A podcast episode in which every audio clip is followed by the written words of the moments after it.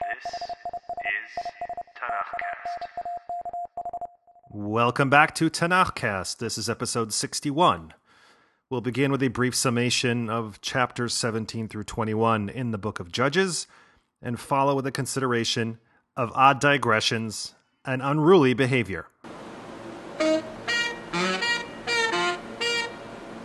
The two concluding stories in the book of Judges are real humdingers. The first focuses on an Ephraimite named Micha, who, it seems, took 1,100 shekels of silver from his mother, but then gives it back to her. Soon after, she gives it back to him, and he gives it right back to her. When all the giving and taking is done, a silver ephod and teraphim, two types of divinatory devices, are erected at his house, and it seems he's about to set up shop as a local shrine for God, because, as verse 6 tells us, quote, In those days there was no king in Israel, every man did what was right in his eyes. And in verse 7, Micha hires himself a freelance itinerant Levite to be, quote, a father and a priest for me, in the belief that, quote, the Lord will deal well with me, for the Levite has become my priest. Oh. Chapter 18 reminds us again that there was no king in Israel, so people were pretty much doing what they wanted. And the Danites, who had a coastal inheritance, have to move because of the local Canaanites and Philistines. So they send an advance team who happen to pass by Micha's house. And they recognize the Levite from his earlier itinerant days and ask him for some divinely inspired advice.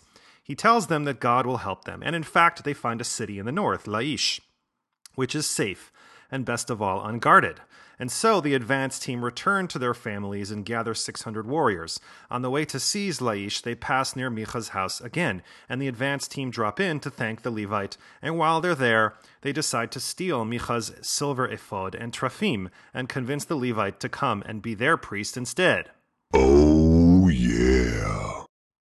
Micha really has nothing to say about this because there are 600 armed men at his door, and he gives token chase but ultimately returns to his home priestless and ephodless.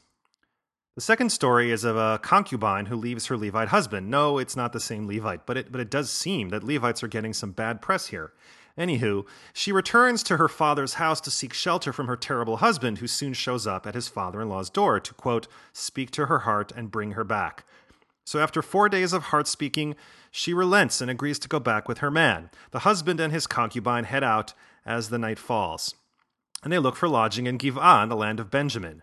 They can't find an inn, so they decide to hunker down in the town square until morning, when an old man passes by and invites them to come to his house. This is a lovely gesture, and the old man is a gracious host, but soon there is a pounding on the door. The men of Giv'ah want to know the Levite. The old man addresses the mob and offers his own daughter and the concubine for them to rape, just so there's no confusion about the mob's intention. But they are fixated on the Levite. The Levite, to save himself, pushes his concubine out the door and into the hands of the mob, who proceed to rape the concubine all night long. They leave her at, the, at daybreak, and she manages to drag herself to the entrance of the old man's house, where her husband picks her up and takes her home. And I guess by the time they return to the land of Ephraim, she dies, because when they return home, the husband takes a knife and chops the concubine into 12 pieces and dispatches a piece to every tribe in Israel.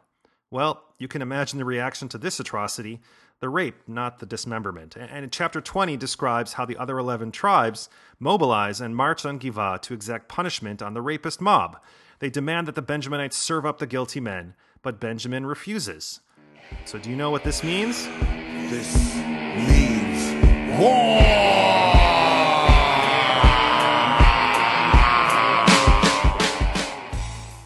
Which God seems okay with. And yet, surprisingly, in the first skirmish, the Benjaminites kick ass, which is a source of concern for the leaders of the other 11 tribes. They consult with God, who encourages a rematch. But when the Israelites are handed a second defeat at the hands of Benjamin, then folks really start to worry. I guess the third time is the charm because when the third day is through, Benjamin is routed. Barely 600 Benjaminites flee to the rock at Rimmon while Giv'ah burns. And Israel, quote, struck them by the edge of the sword, from the town, from man to beast. Whatever was there, all the towns too that were there were set on fire.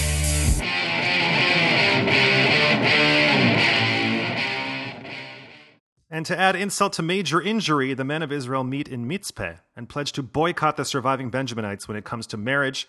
But then they realize that in so doing, one whole tribe will eventually disappear, which is not good. So while the men of Israel are pondering this matter, someone pipes up and asks, Hey, did everybody come out and fight against Benjamin?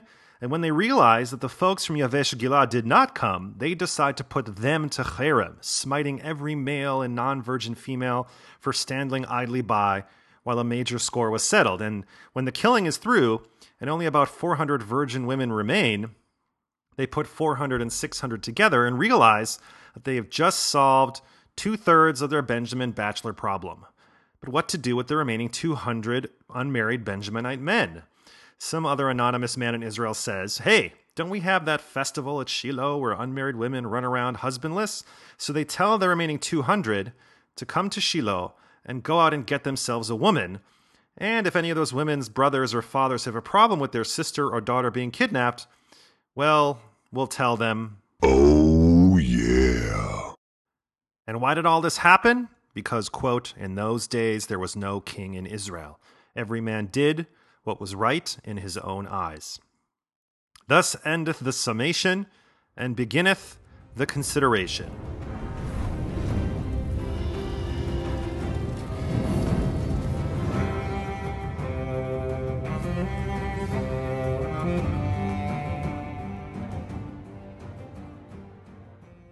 So, what the hell is going on in this episode? For two moments, we plummet from the moral universe of the Tanakh into Westeros for an unhealthy dose of Game of Thrones mayhem. Unless perhaps dawns the realization that in the Book of Judges, there was always a little peanut butter in this chocolate from the get go, an undercurrent of violence, be it implied threats or actual violence, that periodically explodes from under the surface to annihilate everyone in its path. The story of Micha is a wacky outlier, and not in the Gladwellian sense. There is this whole weird back and forth with 1100 shekels of silver between Micha and his mother, and throughout all of this, not one judge is involved. Micha does not become a judge in a moment of crisis, nor are the people actively oppressed at any point in this story. And there is only one implied threat of violence to drive the action forward to its odd conclusion. But the story of the concubine in Giv'ah is notorious for its depravity and misogyny, and it lays it out there for all to see. There's no ambiguity. All the euphemisms are consciously stripped away. When the mob of men call out the Levites so they may know him, and women are offered up in his stead, the old man calls it rape, which deters no one from their planned course of action. Then, when war against Benjamin threatens to annihilate the tribe, the men of Israel think it's a good idea to traffic the virgins of Yavesh Gilad and Shiloh to the men who were their sworn enemies ten minutes before. This, as I said, is not a shining moment in the moral universe of the Tanakh. It is a vision of the world best encapsulated by the concept of summum malum, or the greatest evil, an idea ex- explicated by Thomas Hobbes in his work Leviathan. He writes about a world in which individuals are primarily moved not by the greatest good or summum bonum, but by the fear of being killed. Individuals must always be on guard and suspicious of everyone who might strike out at them to take their stuff for whatever reason. Sounds like Giv'ah to me.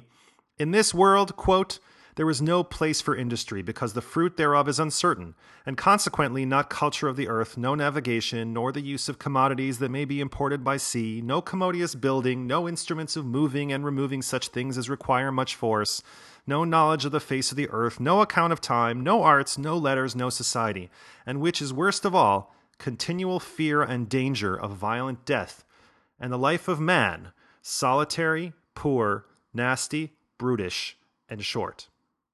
Which is why the text so often repeats the phrase, In those days there was no king in Israel. Every man did what was right in his own eyes. As if a king in Israel would never have tolerated any of this brutality. As if a king would have enforced the commandments whose source was equated by philosophers like Philo of Alexandria with the idea of the good. So when Judges concludes with this statement, stating outright that a Hobbesian state of nature exists where everyone is against everyone, we are primed to look ahead to the next book, to the book's namesake, Samuel, who is the harbinger of an era of lawfulness and order, all the while knowing that even when there will be a king in Israel, some men will continue to do what is right in their own eyes.